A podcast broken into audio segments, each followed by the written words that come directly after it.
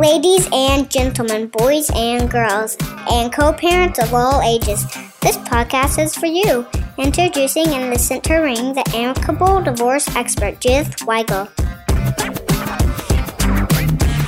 It was absolutely a three ring circus at the Oscars last night. And I am so happy I waited to record this episode of Celebrity Divorces until the day after the Oscars. If any of you saw it, you'll know what I'm talking about right now before I break it down. And if you didn't watch the Oscars, you're not going to avoid it if you turn your computer on and go online or turn any news program on. It's about Will Smith getting out of his seat, walking on stage, and physically assaulting Chris Rock. Live and in person and on national media. I work in the field of divorce. I work as a mediator. It is absolutely one of the most difficult discussions to have when one spouse is physically aggressive with another spouse. And that's why I wanted to bring this up. No, this isn't about divorce, but this is about an aspect of people's relationships and how they handle conflict resolution. So here's what went down. And I want you all to watch this tape very well because I'm looking at this in a completely different way than I have listened to most news pe- most news media represented today. So here's what went down. Chris is a presenter. Chris goes on stage. Chris makes a joke about Jada Pinkett Smith's hair. Now, I don't know if any of you know this, but it has been brought out. Jada Pinkett, Smith does suffer from alopecia, which is hair loss. It's a drag whether it's a man or a woman, but it's really super sensitive. I think for women, because we are more super sensitive about our looks, I don't know. I, I bet I could meet any number of men who are also super sensitive about their looks. Let's go back to the evening. Chris makes a joke about Jada Pinkett Smith Will Smith is laughing hysterically at the joke. Will Smith's reaction was not to get angry at Chris. Will Smith's reaction was to think it's funny and laugh. Then the camera pans over to Jada. And Jada seemed rather nonplussed at Chris's joke, kind of like blew him off facially. Then she looked at her husband and scowled. Will Smith reacted to Jada scowling at Will for laughing. So let's get this right. Will did not react adversely to the joke at all. Will thought the joke was funny. Will reacted to Jada looking at him and scowling at his reaction to the joke, which was to laugh. And then in that moment, Will decided to get up and physically assault Chris Rock slapped him across the face. Obviously, Chris was in shock. You have to understand that everybody who's a comedian and generally who's a presenter makes fun of somebody in the audience. The three hosts, the three ladies who were hosts, made fun of people in the audience. Everybody knows, every actor knows that when you go to the Oscars, you're going to be made fun of especially if you're an A list star. Even Tom Hanks gets made fun of when he's at the Oscars. So nobody avoids it. You know you're going to get made fun of. So you just kind of wait your turn. That's the gig in Hollywood. When Will walked on stage and his chosen reaction to his wife's admonishment, because you know how women can admonish you in one look doesn't even take a word. It just takes a look and you get admonished.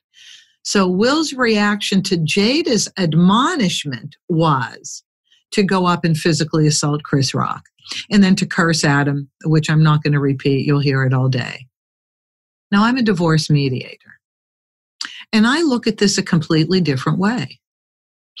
If Will really wanted to be honest in this moment about who he was really protecting. He was protecting himself.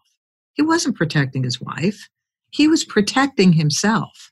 He went from, oh no, making his wife angry by laughing at the joke and supporting the joke to, you are wrong, Chris, for saying the joke. Mm-mm. Will was wrong for laughing at the joke, obviously because of some prior issues he and his wife were having. So, as a divorce mediator, you never really know what comes before the issue that's presented in mediation. You don't know what came before it. You don't know what set up the reactions and what the couple is going to be asking for until much later in the mediation.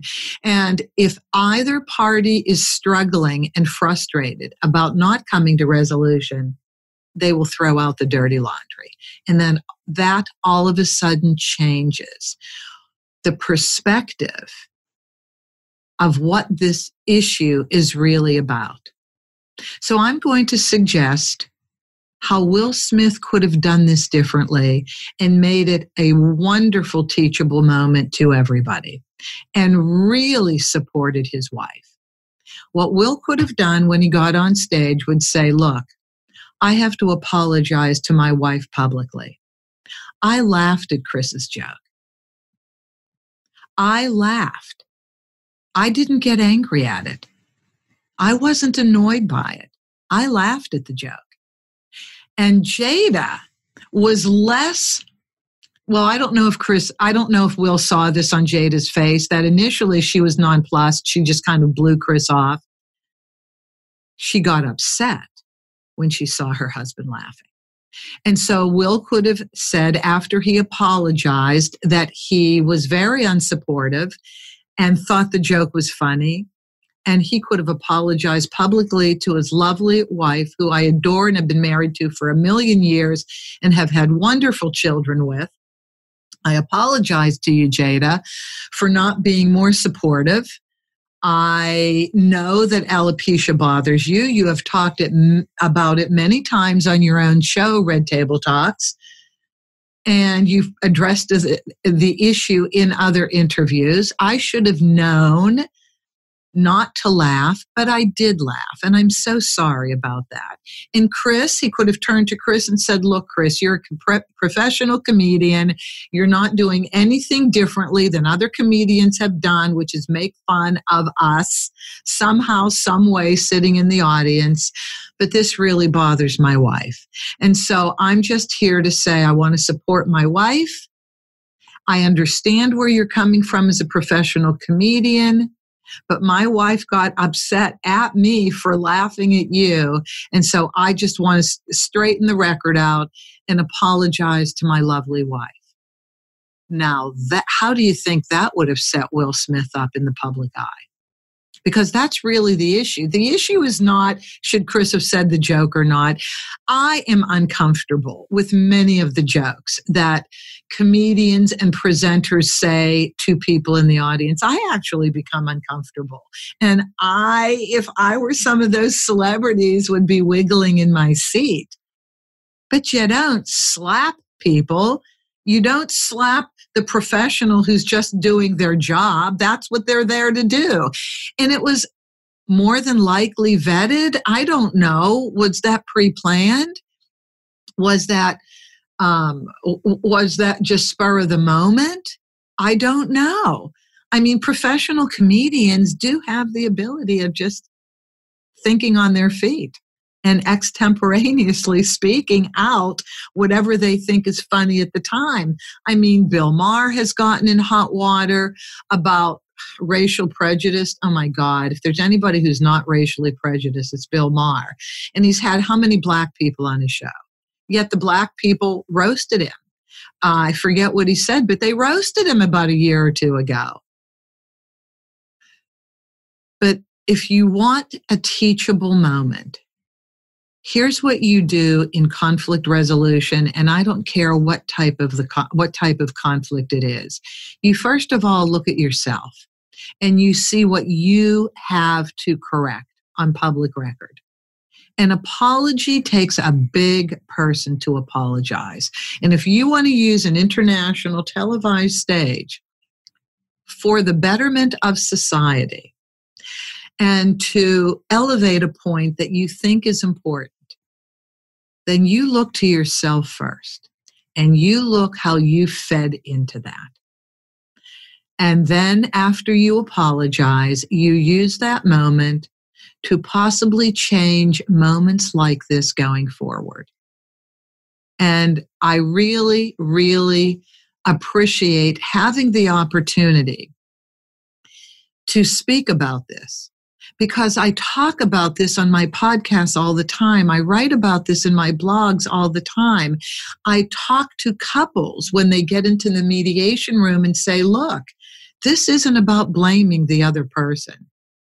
This is about looking at aspects of your marriage, of your relationship that are coming into play now in terms of a settlement. And A, if there's anything for you to apologize for, do it. Because that will just release you from the bonds of guilt and that will put you in the position of making a really good settlement. And then number two, forgive. If you are in the position of the one to forgive, that releases you from the bondage of, oh, anger, hurt, grief, depression. Yes, those are bondage emotions that keep us stuck and don't allow us to move forward. So people will provide, uh, will enact grievances that legitimately they need to apologize to us for.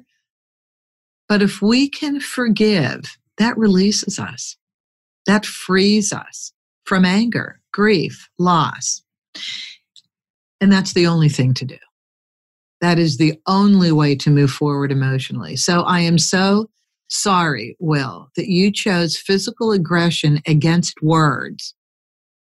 Don't we teach our children that if they are bullied, if anything is said to them in an untoward way in the schoolyard, they are not to pummel their opponent? They are to try and use words to correct the situation. I mean, in schools now, you have what's called peer mediation. School children are learning conflict resolution and they're presenting um, their own uh, formats and settings for kids to come in and negotiate and work out in words any type of aggression that's ha- happened in the classroom and in the schoolyard. And I wish Will would have done that. But thank you, Will, anyway. I mean, I'm not blaming you, Will. I'm really not. I don't want to be that person to blame. I'm just looking at a situation as a mediator. And this is a divorce podcast, an amicable divorce podcast. And everything I do is for an amicable solution. That would have been the amicable solution. And people would have stood up and applauded Will Smith for taking that huge step to recognize that he hurt his wife. Chris didn't hurt his wife, he hurt his wife by laughing at Chris's joke. And that's where the issue lies. So while everybody's jumping on the bandwagon now and wanting to decide whether Chris should have said the joke or not, the jokes are always going to be made. Knock it off. Forget the cancel culture stuff. That's ridiculous. The real issue is how do you handle things in an amicable way, supporting conflict resolution in the best way possible, and it's not by physical aggression. But after this point is being made, guess who offers mediation? Sean Puffy Combs. Now, I love that, that Sean Puffy Combs gets on stage as a presenter after that and says, let's mediate, of course, at the Gold Party. Now, was that the Vanity Fair party? I don't know what the Gold Party was. Unfortunately, I didn't get the invitation. And I have been to some of these after parties. When I produced entertainment for the events, uh, industry. I've been to film premieres. I've been to the Oscars. I've uh, produced bands that played for the Governor's Ball, which is the after party at the Oscars. Oh, I've been there and those are fun. But Sean Puffy Combs wanting to be the mediator after his own episodes with physical aggression. Remember Jennifer Lopez and the nightclub and the guns, and everybody's going to jail for a minute.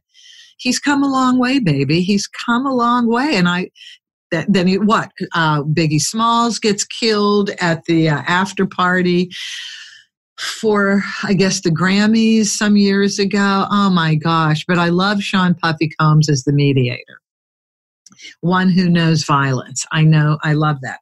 Okay, so enough said about that. Now let's go to the other aspects of the Oscars celebrity divorces that I want to talk about. I'm going to highlight Steven Spielberg's divorce to Amy Irving back in 1989. And we're going to talk about a prenup agreement in that celebrity divorce because Steven had West Side Story up for an award last night at the Oscars. And then we're going to talk about kind of a combined divorce issue.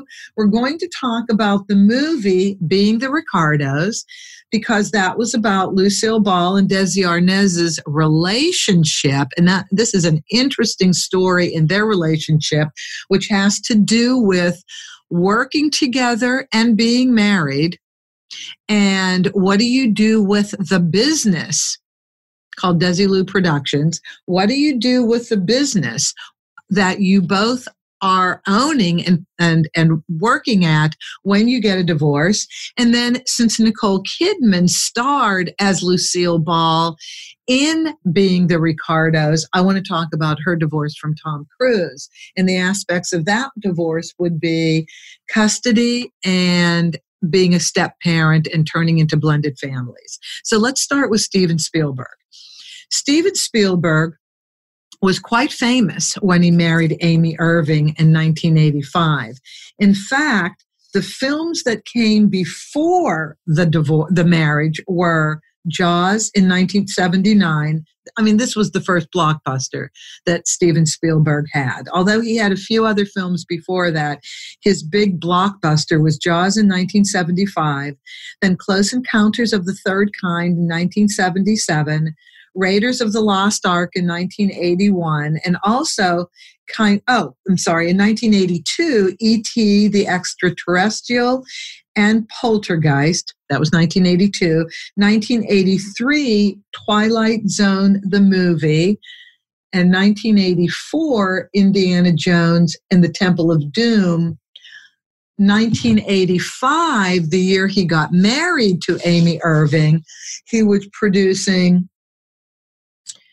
uh, The Color Purple, sorry about that, and The Goonies, 1987, Empire of the Sun, 1989, the year he got divorced, Indiana Jones and the Last Crusade, and the film Always. Okay, so there's a lot of money on the table to the tune of, if I'm reading correctly, $200 million. Now, let's talk about the prenup. Everybody has a completely wrong understanding of prenups if you want them to hold up in court. People cannot and should not write their own prenups. And in Steven Spielberg's case, there was apparently a prenup written on a napkin. Well, I don't know that it actually ma- matters what product the prenup is written on I think what matters is what what does it need to make it valid? What it needs to make it valid, as we have heard from attorney Warren Scheel, I think two years ago on this podcast, look it up. Look up Warren Scheel and prenuptial agreements because there is there are considerations for prenups. A, both spouses need to have attorneys representing them so that the deal points for the prenup can be appropriately written about and appropriately addressed within the prenuptial agreement, the written agreement. There also needs to be time before the wedding allotted so that both spouses, soon to be spouses, can properly think about this so that they are not forced into an agreement. I mean, this came up with Dr. Dre and his wife, Nicole. the whole, they had a big issue about a prenup. And yes, there was a prenup, but somehow it couldn't be found. Okay, it may not be found in your house, but it will be found in the attorney's office if the attorney is still alive. There will be a copy of it. It's not filed with the court, but it's kept as record in the attorney's office. So they wrote down on a prenup that apparently um, the full estate was not going to be divided equally. I am going to guess, although there's nothing that talks about what's inside of the prenup, I'm going to guess that it was she does not get half of his intellectual properties. So, in the world of film and television, when people write movies, direct movies, star in movies, these are pieces of intellectual property. Now, when you write movies, the intellectual property starts a while ago. And then it goes through all these different changes. Then it gets pitched to the movie studios. Then it eventually gets made. So, this is a really long process when you have intellectual property that becomes community property when you get divorced. The other reason why I read to you all the films that Steven had already produced prior to getting married and the films being produced during the marriage, written and produced and directed, because he did everything, was because Steven had a real hotshot attorney, Bruce Ramer. Now, Bruce Ramer is one of the most respected entertainment attorneys in Hollywood. In fact, when I was in the events business producing entertainment for events, when Bruce Ramer got married to Madeline, now Ramer, and that was both of their second marriages, I produced the entertainment for that wedding at their house in Trousdale Estates. And guess who was at that wedding ceremony? And that was in the 90s. It was Steven Spielberg, Jeffrey Katzenberg, and Clint Eastwood, who had been with Bruce Ramer forever. So, my question is why didn't Steven have Bruce write up the prenup? Why didn't that happen? Was was Steven not with Bruce at the time? Maybe. But it was in the mid to, to late 90s that we had this wedding for Bruce. Ramer. I I can't imagine. Well, first of all, even if even if Steven thinking this through, even if Steven was not with Bruce at the time, you know he had an attorney. I mean, he was already rich and famous. Of course, he had an attorney. So why was the prenup written on a on a napkin? It really surprises me. Well, here's the upshot of it all. Amy walked away with half the estate. Amy walked away with $100 million because obviously the napkin was reviewed and it wasn't reviewed to be as to be in support of the law and therefore it was challenged and um, Steven didn't win. Amy got half the estate. Did that hurt Steven? Certainly not going forward. They had one child, so there was custody nothing ugly was in the paper about that. I was here. I remember all of that. Nothing ugly in the paper about custody. So then when Steven went on to marry Kate Capshaw, obviously there was the blended family aspect of it. And it really, really sounds like Steven being the family man that he is and he really is. And why do I say that?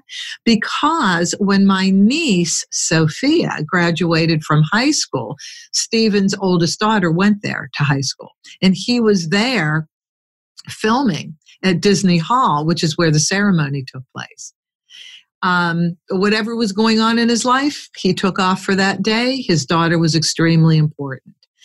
And I was also present at Tom Hanks and Rita Wilson's 10th year anniversary, which they had at the Malibu house. And that was back in the 90s when I was in entertainment.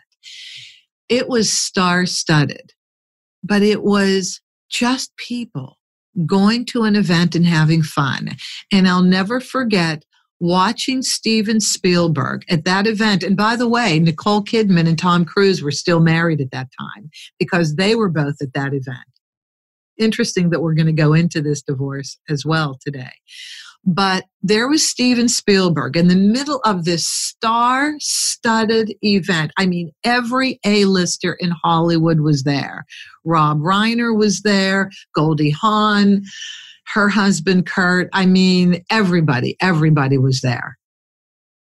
There was Steven Spielberg with his little camera on the dance floor, videotaping everybody dancing. I, prov- I provided the Beatles band for that event. It was heartwarming. It was just people having fun with people. But yes, when you get prenups, you must have attorneys. I get called for prenups all the time. And I say clearly, because Warren taught me this on the episode, that I don't, as a non attorney, write prenups. The law changes so frequently with prenups that only an attorney can and should write them. If I wrote one, I, am sure it wouldn't stand up in court because I would not know all the law to put in. I wouldn't know the current law most attorneys don't write prenups. That's the other thing. Not every attorney writes prenups. And I asked Warren why. And he said, because of malpractice. Because the law changes so much that when you write a prenup, you have to write it with the understanding and caveats that it will supersede any existing law. That's really the trick in writing prenups. And again, it needs to be in enough time, I think two months, but I've heard attorneys use different time frames that they should be written in and negotiated, and both spouses should have attorneys. And if both spouses don't have attorneys, the attorney representing the other spouse typically puts on videotape when they're sitting with the spouse the soon to be spouse without an attorney, they put on videotape that this soon to be spouse knowingly is choosing not to have an attorney. That's how important having attorneys are. So everybody who's either written a prenup, listening to this, going through divorce, thinking their prenup will stand, it will stand if it's not challenged in court. So if you're writing a prenup with a spouse that you're divorcing and you're both okay with the terms and conditions, even though you know the law has changed, fine, go with the prenup that you wrote. But if one spouse is challenging the prenup because they weren't educated enough, they were naive, they were um, uh, what's the word I'm looking for? They were awestruck because they were marrying somebody so super rich and so famous that um, they weren't thinking straight. Any of those reasons. If you are, if you, if one of the spouses challenges it in court, it, it may not hold up in court. So just bite the bullet, spend the money, and get it done the right way. Even if, well, even if you've already written the prenup, just get ready. You know, just get ready to make compromises.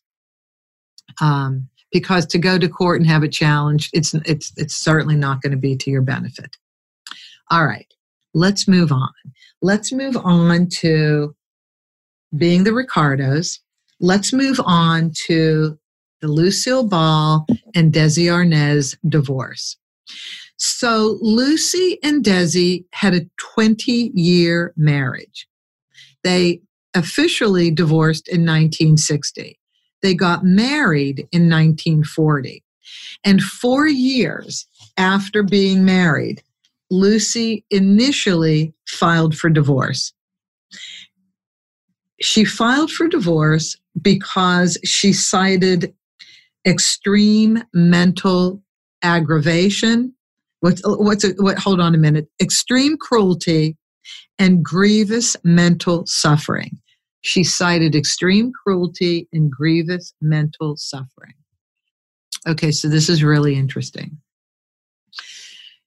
It could be cultural.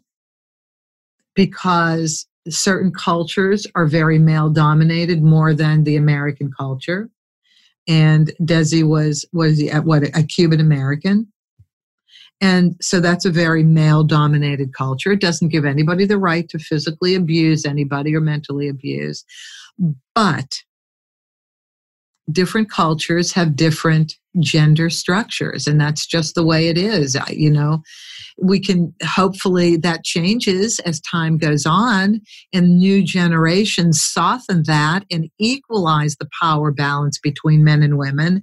But you know that's what lucy cited. And maybe way back in 1960 you had to cite grievances because in california now as in most states they're they're what are called they are what are called no fault divorce states meaning you don't have to cite reasons for the divorce. But i'm guessing that in 1960 you had to cite reasons. Um, the actual reasons that drove the divorce in 1944 was desi's excessive drinking and infidelity. So let me just read to you from this day in history because I think this is really interesting. And this is then goes into dividing a business because that's really what was at heart. Custody, yes, they had two children, but the biggest issue was dividing the business. So let me read to you from this report. After 20 tumultuous years of marriage, actress Lucille Ball divorces her husband and collaborator Desi Arnaz on March 4th, 1960. The breakup of the couple stars of the hit sitcom I Love Lucy, and owners of the innovative Desilu Studios, was one of the highest profile divorces in American history at the time. Ball met Arnaz five years her junior, so another breakthrough, older woman, younger man. I know five years isn't much, but still while she was acting and he was leading a band in the film Too Many Girls. They married six months later. Okay, that's another thing. Six months does not give you enough time to learn about somebody. I know there's love at first sight, people love getting married, but you know, maybe a year is better. Moving on. Though the two were, by all accounts, deeply in love for most of their lives, the relationship was always tumultuous due to both of them being in show business and to Arnaz's womanizing and problems with alcohol. Ball first sought a divorce four years into the marriage, 1944, but they reconciled and determined to strengthen their relationship by finding opportunities to work together. Okay, so that's really interesting because they did make magic as a working couple. They really did. They were great on screen together. I guess they just didn't make the same kind of magic in their marriage. When CBS asked her to develop a sitcom, Ball insisted on having her real life husband play her husband on the show. The network was hesitant to cast a Cuban American as a co lead, but the couple convinced them by putting on a live show and conducting a successful tour. Okay, let me stop there a second because when I came to Los Angeles in 1989 and started producing music for private events, I was working with my brother at the time.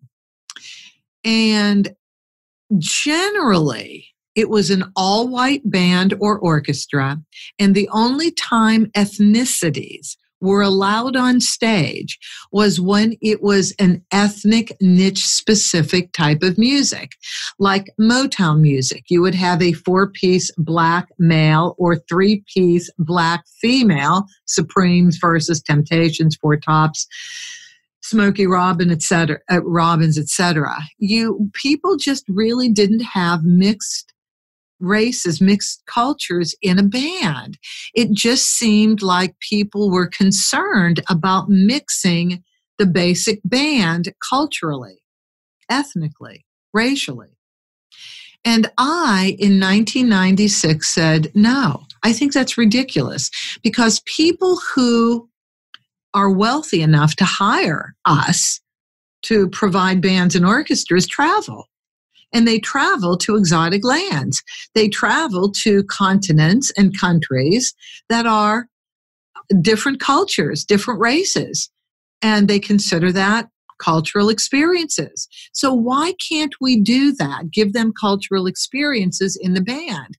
So I went off on my own and the first mark I made was with Cuban music. I loved salsa. So I said, I'm going to start promoting salsa. And in salsa bands, you had mixed races. You had white people, black people, and Cubans, um, Spanish people. And within a week, I was contacted by Sandy Gallin, one of the most famous artist managers in Los Angeles. He's deceased now. He was managing Dolly Parton, Richard Gere, Shirley MacLaine, Roseanne Barr. I mean, he was having a star studded event at his home in a day and had me and heard that I was producing um, salsa music and had me come to his house in Trousdale Estates. There I am back in Trousdale Estates. And we were picking out the music for the party the next day. I proved the point that we do more harm to ourselves by thinking that we need to be culturally separated than we do by just taking the, the bull by the horns and giving people culturally innovative music and mixing it up, allowing it to be free. And whoever is in the band, mixed races, whatever makes the music great is the way music should be presented. I just needed to say that because way back when, in what, 1950, 1951, that's how Lucy was thinking. There is no reason to separate races and cultures. And she proved it right. Big hit. I'm back to the article now. I Love Lucy, which was that hit show that ran from 1951 until 1957. It was popular for the entirety of its run, won five Emmys, and continues to be regarded as one of the most influential programs in American history once again challenging the powers that be, those Hollywood geniuses. Ball and Arnaz even wrote her pregnancy with their second son, Little Ricky, into the show, making it the first television program to depict a pregnancy. If you remember, um, oh gosh, um, Mary Tyler Moore and Dick Van Dyke, they didn't even sleep in the same bed. Remember that sitcom from the 60s? People were sleeping in the same bed all, all around. They weren't even sleeping in the same bed. But Lucy was such a ball buster. Lucille Ball, the ball buster. She put the pregnancy on TV back to the article, Desilu Studios, which they founded to produce the show, was for a time the largest independent production company in the country and it produced a number of shows besides I Love Lucy, including Mission Impossible and the original Star Trek. I had no idea. I see, I'm learning something here now. I Love Lucy and its successor, the Lucy Desi Comedy Hour, lovingly poked fun at married life in modern America. However, the underlying problems of the real life marriage it was based on never went away. Ball filed for divorce in 1960 and bought out Arnaz's share in Desilu Studios two years later, becoming the first woman to run a major television studio. Though the divorce was reportedly contentious, the two remained close for the rest of their lives, which they each spent in show business. Now, amazing. They kept most of the contentiousness out of the papers. They had two children, and she became the first woman to own a Hollywood studio she bought her husband out. That's amazing. So let's talk for a minute about dividing a business. When you're getting divorced, let's just say you both work in the business because there are several cases that I have right now where there's a family business and both of them aren't on title in one business, but she works in the business as an employee. She knows everything about the income of the business. So when it's time to provide the financial statements, they better be crystal clear. They better be on point because she knows what's happening. She can ask for a portion of the business. It requires a forensic accountant. If you really want to divide it correctly, your lawyers can't do it. You really have to hire a forensic accountant because there's a different valuation for di- different industries, and you need a forensic accountant to really deal with it. So that's one option you have. If you uh, if you have a family business where you either co-own it or only one person owns it, and you want to divide it, you need to bring a forensic on board. Now, if the business is making money, the price you're going to pay for the forensic will be justified. But if the business zeroes out and it really only makes enough money to pay the family bills, I mean, what's the point? What's the point of spending money? You really have to assess whether it's worth it financially to divide the business.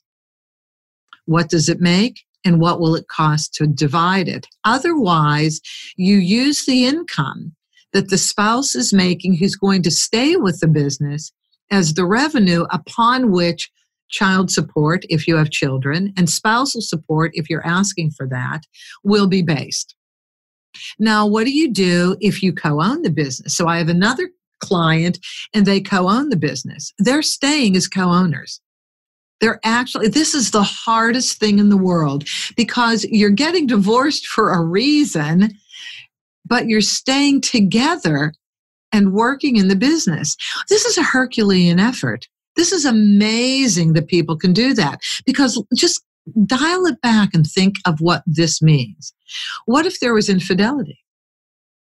That, in and of itself, is enough to get over.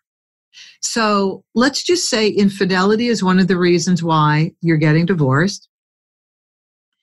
You're working together, you own the business together, and you have to deal with each other on a daily basis. What if the infidelity really turns into a major relationship and that person comes to visit the business? I mean, this is really tough. It's incumbent upon the person who has to accept the infidelity to forgive it's incumbent upon the person who committed the infidelity to apologize. With those two emotional pieces in place, apology and forgiveness, it can move mountains. And you really can then continue to work together, especially it's a, if it's a high income producing business. I mean, what a shame to destroy that. What a shame if you have worked together so well all of these years and now you have to change that.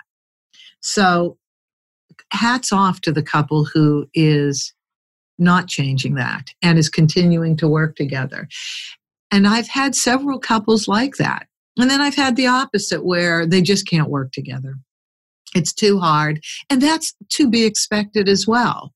So the real deal on dividing a business is A, look at what the value of the business is.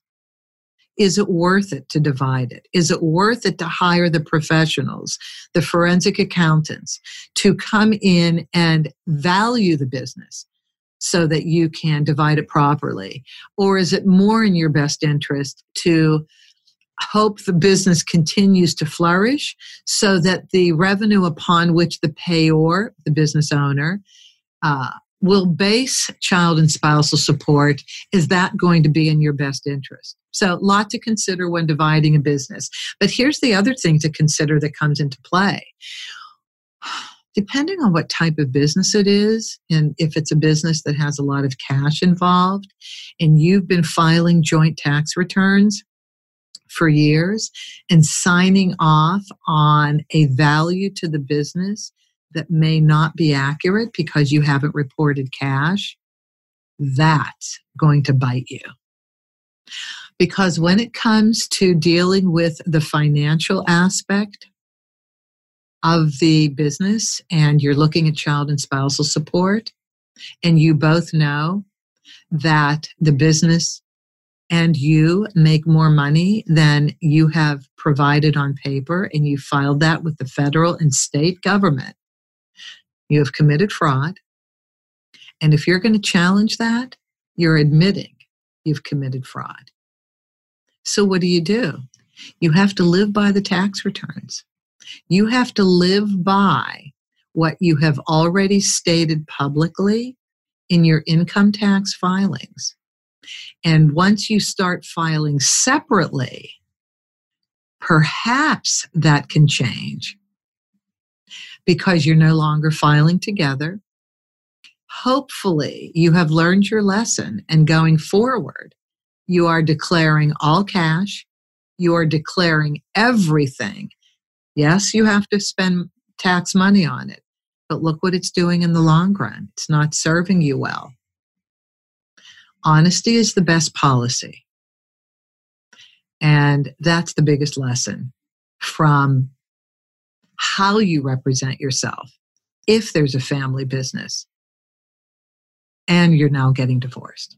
A lot to think about. Okay, now let's end with Nicole Kidman, who played Lucy in uh, Being the Ricardos, and her divorce from Tom Cruise.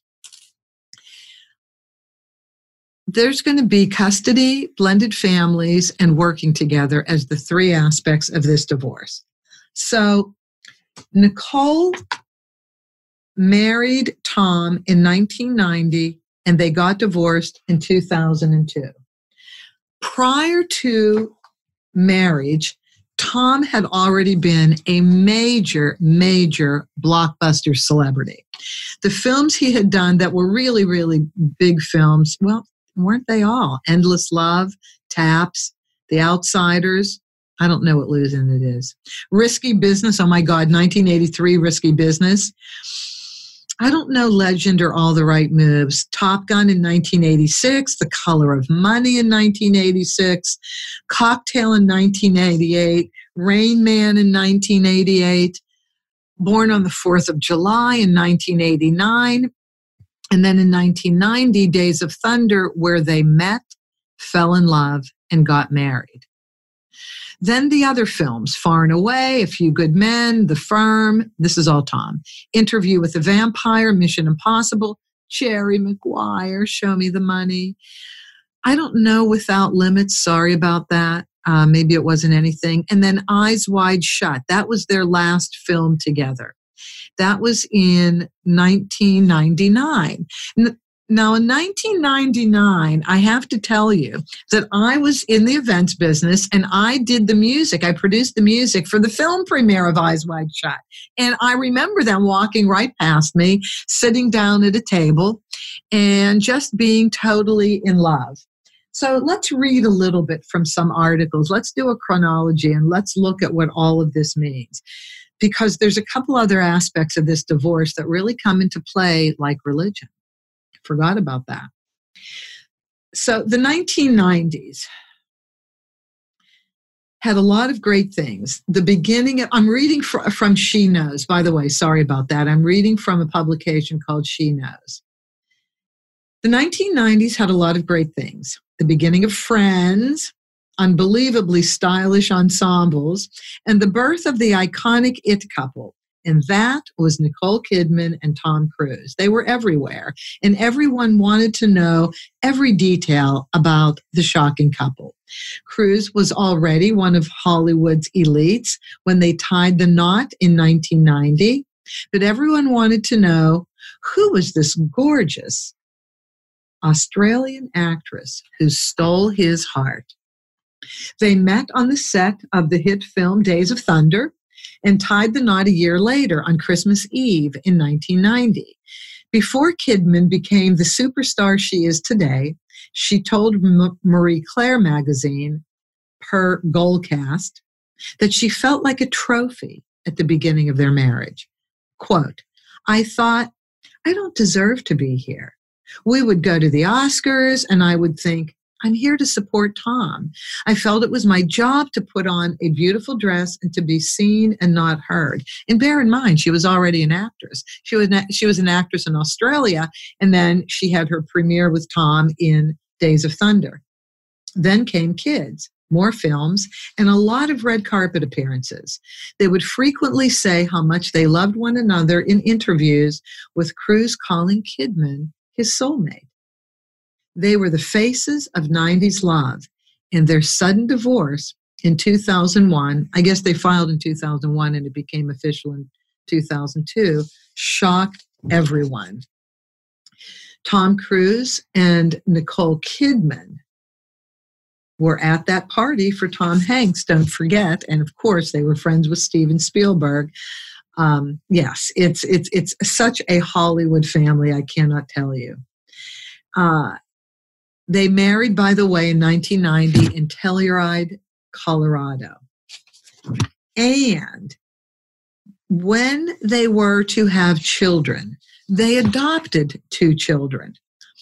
Prior to having children, by the way, they did meet with Princess Diana. Royalty Hollywood meets Royalty England, and I love that.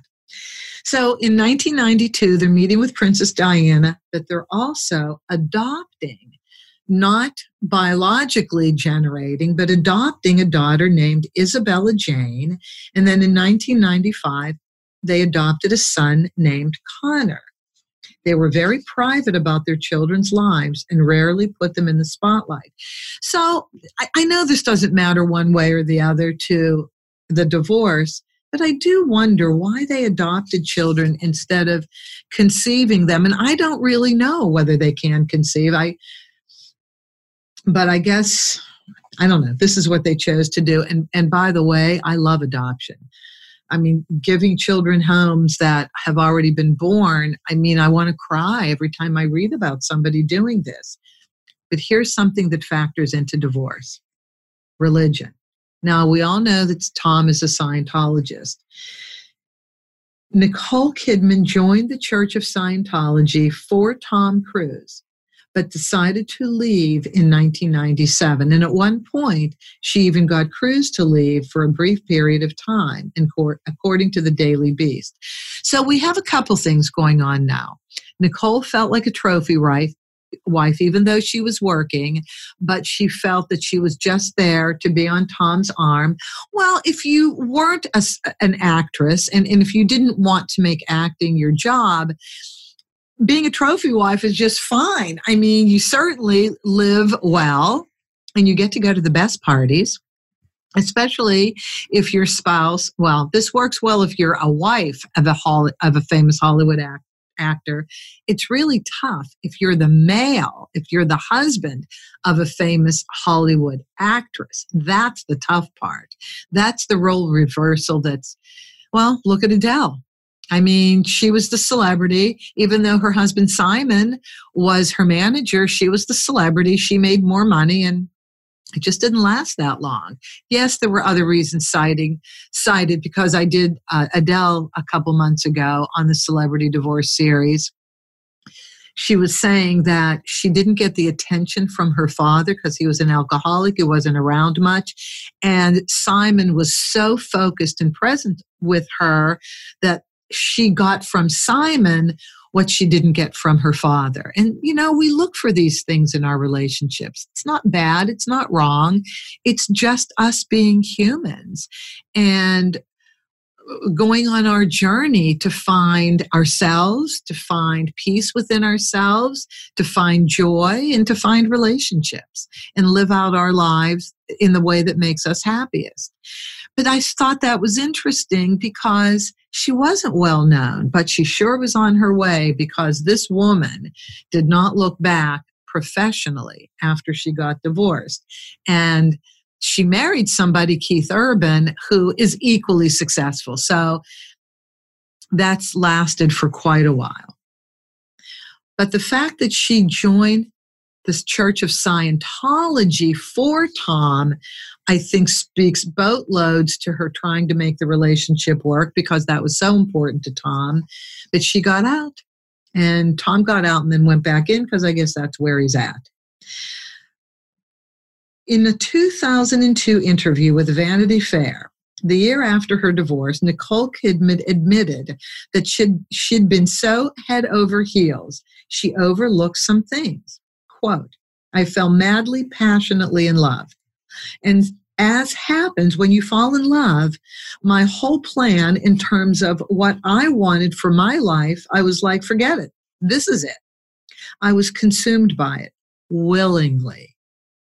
And I was desperate to have a baby with him. I didn't even care if we were married. This is very interesting because she wanted a career as an actress, but she, like so many women, was ready to put her career aside and be the wife of a famous actor because she loved him, not for the money, because she loved him. I kind of really believe that, but this is what she's saying, so we're going to have to go with it. And she would even have a baby with him without being married. Well, some people actually do better unmarried than married. So, um, but that's how she thought, and that was fine. But what did she overlook? She didn't really say what she overlooked. Did she overlook the fact that she was sublimating herself? I think that's what she was re- uh, inferring, that she sublimated herself to Tom, when her real goal was to be a prolific actress. And after they got divorced, she was. And she wanted to have children with him, but they adopted. So, you know, they, they were great at keeping things on the down low. I remember Tom once, oh no, that's when he got married to Katie Holmes. His kids, he got upset because a um, paparazzi took a picture of his child with Katie. Right. And that's when he got upset. But they did really well and they appeared to have a very amicable divorce. Who knew she was crushed as much as she was? But I was quite surprised that when they made, now what year was Eyes Wide Shut? Um, 1999. Eyes Wide Shut, 1999. That was their last film together. And he was starting to work on Vanilla Sky at the time and started a relationship with Penelope Cruz. And I guess I guess that was the deal breaker, more than likely. Um, in, two, in a 2020 interview with the New York Times Magazine, Nicole Kidman said that during Eyes Wide Shut, she and Tom made some amazing memories together. We were happily married through that. Okay, great we would go go karting racing after those scenes would rent out a place and go racing at three in the morning. Oh you hollywood couples. I don't know what else to say. Maybe i don't have the ability to look back and dist it or i'm not willing to. Despite officials saying it was an amicable divorce nicole said she was blindsided when tom cruise filed for divorce from her. So tom filed for divorce. Nicole didn't file for divorce. Now, that's interesting because most of these Hollywood divorces, you have women filing. So, what are we what are we getting out of this well we're getting that even with people who are powerful even with people who have drive even with people like nicole who have a vision for the future women can be so easily deterred from what they want in life because they're the ones that have the children and they're the ones that typically either are expected to stay home because they make less than their husbands a lot of times, not every time. And they are looked at as having more of a nurturing gene than their husbands. And that's not always true. I've met some very nurturing men but look at Nicole. She was ready to put it all on hold because she was madly in love with Tom. And then, as it turned out, if these accounts are correct, Tom is the one who filed for divorce after apparently having a wonderful time making Eyes Wide Shut. And you know, this reminds me of a few other couples that I've worked with where one person was completely blindsided uh, and the other filed on their own. And quite often, it seems that divorce isn't filed for because it's apparent that everything is going wrong in the marriage. There are those times where things look like they're going well, or you both know you have ups and downs, but all of a sudden you're in a good place, and then you get served with divorce papers. It is quite amazing how people get out of marriage. So you have to understand that even with the person filing, it's not an easy job to do. It's frightening and scary just to be the one filing. And a lot of times before people file, they kind of want it to be nice. This is really ironic and opposite from logic, but emotions have no logic. Emotions are what they are, and we use them in the best way we can to get by. So you're the one that wants the divorce. You're the one that's going to file, but you're not going to file with your spouse. You're going to file on your own. And and there are times when the person who's going to file on their own kind of creates a nice warm environment, making it extremely shocking to be served with divorce papers. Amazing. Uh, we see on the Real Housewives of Orange County, Sweet James is a uh, a personal injury attorney in Southern California. Sweet James married, I can't even remember her name right now, but she's Brazilian.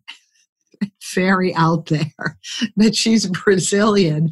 And they've been married six years. That's what she said on TV. And they were having a great time, and all of a sudden she served with divorce papers in, the, in a bouquet of flowers. I, I, just, that first of all, I've never heard of that. That was kind of interesting to me. But I have heard of you make it nice before you file for divorce. And then I, I don't know, somehow it makes you feel better to file for divorce if you've made it nice leading into it maybe your your spouse is going to react better. I don't know what the thinking is on this, but I I do have to ask the next time it happens. What is your thinking on this?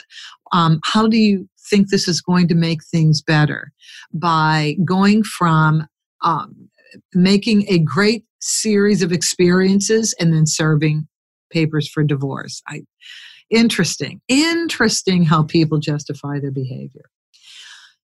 So this is it these are the divorces I wanted to present. Steven Spielberg in the prenup and custody. Lucy and Desi in their divorce and dividing a business, and a woman being the one who buys out the business, and Nicole and Tom, with Nicole ready to change her life to be with her man, her life being an actress, and he filing for divorce after they've had a great time filming a second film together. Thank you very much for listening. I hope this has helped any of you going through your divorce now or preparing for divorce. I, oh, I'm sorry, and leaving out the conflict resolution skills. What am I talking about? I can't believe I forgot this. Starting it off with conflict resolution. Maybe not in a divorce, but conflict resolution is all about, you know, what you have to go through in divorce and physical violence. There is no reason if you're not defending yourself physically because physical violence has been perpetrated upon you, if you're only dealing with words, physical violence is inappropriate, beyond belief, no excuse. No excuse for physical violence when only words were used to start with. And how we can use conflict resolution to elevate people's consciousness. So thank you very much. Please, all comments are welcome. You can reach me through my email, judith at theamicabledivorceexpert.com, judith at theamicabledivorceexpert.com. Please share this with your friends. Please subscribe. And as always, have an amicable day. That's our show for today. Thank you for joining us. Be good to yourselves, be kind to your spouse, and cherish your children above all else.